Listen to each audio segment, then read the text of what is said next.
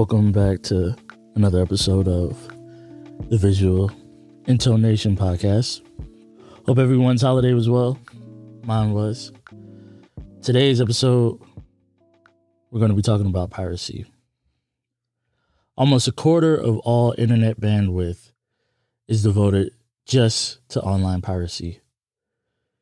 People visited piracy websites around 130 billion times in 2020 alone.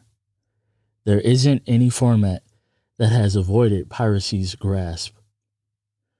People can pirate anything that is digital, whether it's a book, a film, a television show, or cutting edge computer software. And I would know because I'm a child of LimeWire and BearShare. Piracy is becoming more accessible as the typical individual becomes increasingly adept at navigating the digital environment.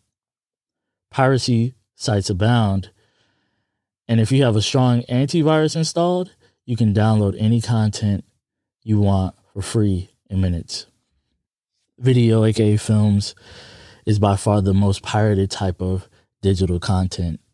Films and television shows account for more than a third of pirated content, and this figure is growing. Piracy is frequently regarded as as a harmless and uh, commonplace practice that allows people to watch whatever they want without having to pay for a Netflix subscription or any subscription to any streaming service. Is it, however, a victimless crime? I mean, let's see. What are the effects of piracy on filmmakers and the film industry as a whole? You know, while nobody is physically injured by piracy, and the consequences can be difficult for pirates to see. The direct consequence of piracy is a loss of revenue. We might think of piracy as only taking money away from large movie streaming services like Netflix or HBO Max or Paramount Plus or Hulu or thousands of others. But a loss of revenue from cinema impacts creators and artists in the media industry. In the United States alone, more than 200,000 people are made redundant due to piracy each year. This isn't just a correlation between piracy and a lack of jobs in the media industry, it's a direct causation. By far, independent filmmaking is the industry that is the most vulnerable to piracies, especially for hobby filmmakers like myself or any amount of profit is golden. And good reviews don't pay the bills unfortunately. These films are often low budget by necessity. And the piracy can strip away the small amount of revenue that might have been used for the next project with around 70% of internet users believing that piracy is not morally wrong, there may be a lack of awareness as to how much the independent film industry and independent video art relies on above the table distribution of content. In many online spaces, there is a sentiment that indie filmmakers should be grateful for piracy because it increases awareness of their content. And uh, personally, I don't even like the word content, but that's for another episode, that discourse. This is similar to the notion that artists, singers, and writers should give away their quote unquote content for free because quote unquote exposure is payment enough. Question can piracy work as free advertising? Absolutely. In fact, it is an incredibly effective form of advertising, especially with the fast circulating messages of the digital space, such as social media. Piracy allows niche films to be seen and viewed by a range of audiences even allowing independent films to become cult classics without going through the traditional pathway of cinema. You know, an example of that would be, you know, Criterion Collection and how their social media is run on uh, Twitter and Instagram. You know, back in the day, I used to love Criterion films, and now it's just a wave of, especially younger artists, because of how it is promoted on social media for them to actually like grasp the content or quote unquote the classic films that we all love and know and sometimes we don't even know you know? However views and cult status usually does not translate to financial gain unfortunately. Only a small percent of torrenters will go on to financially support independent filmmakers in any way even if they genuinely love the film you know a film that is pirated once and a film that is pirated a hundred times will likely make the exact same amount of money for the filmmakers, which is nothing. Piracy can be a source of exposure that can be looked at as a double edged sword, especially for films that are taboo in some way or target a particularly niche audience. For example, the film that I'll be directing next year, which is a feature film. It's particularly for a niche audience. I'm not going to lie. It's very niche. It will ruffle some feathers, but, you know, we'll see. You know, hopefully I can turn it around in my favor and take examples of other filmmakers that have possibly like worked around piracy in those cases. People who download a film just because they can access it for free are a different audience to those who pay for a film because they will believe they will like it. When a niche film attracts an unexpectedly wide audience, this can result in a negative publicity and reviews from people who were never part of the target audience in the first place. This means that not only will the filmmakers not make any money from these viewers, the reputation of both them and the film will suffer. You know, in response to enforcement of copyright acts and distribution laws, the word censorship is often thrown around in debates, especially online. With so much information being readily available on the internet, the importance of freedom of speech is in the public eye more than ever before.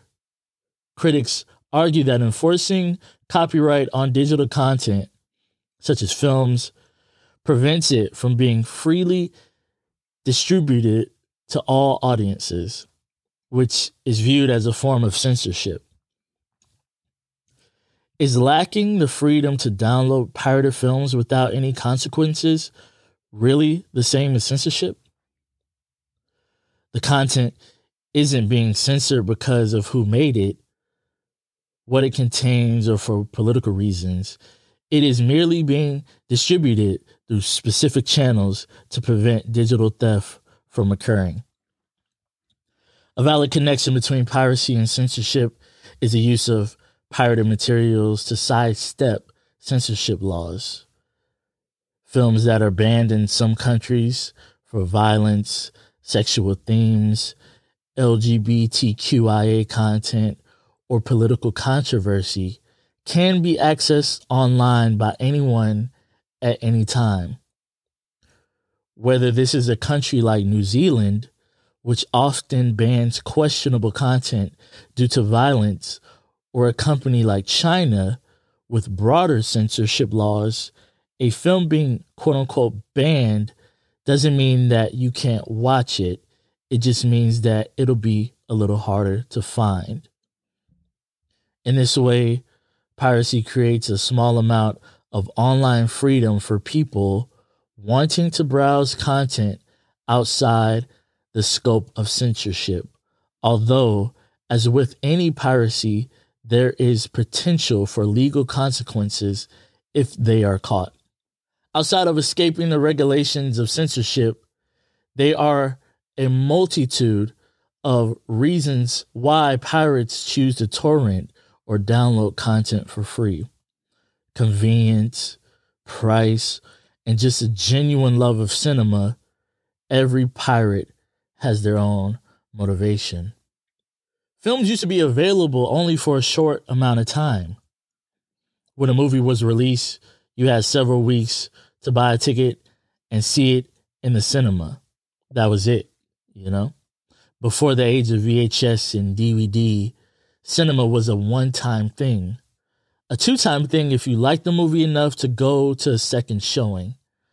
Now, almost all television shows and films are available years after release, any day of the week. You can open up Netflix and view a cult classic from the 90s in much less time than it takes to drive to the cinema and see the latest Marvel blockbuster. You can go on Criterion. You can go on Mubi. You can go on Tubi. You can go on Crackle.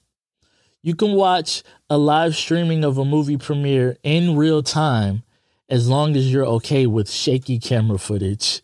You know, we all see the used to see the old old footage of of a person walking through the aisles of pirated films from a person filming it in the back center of the theater. You know, be people walking by, people coughing, people messing up the film with grainy footage. We live in an age of accessibility, and the popularity of piracy reflects that. A large part of the allure of piracy is finding access to films that aren't available on legal platforms, whether they just aren't available yet or because they're on a platform that you don't currently pay for. For a cinephile like yourself and like me, who lives and breathes the experience of consuming new, intellectually stimulating, or visually pleasing films, piracy opens many doors obscure films, films in other languages, films that have not yet been released in your own country. All of these are available with just the click of a mouse. You know, I've done it before. I've looked up like obscure films from, you know, Afghanistan, Iran, Thailand, the continent of Africa, Europe, and the countries in that, you know, even in America and the Americas, I've looked up like obscure films that I've probably never would have been able to have access to because I can't travel to Cannes or I can't travel across the world to these different film festivals that only show this film in this particular area, you know?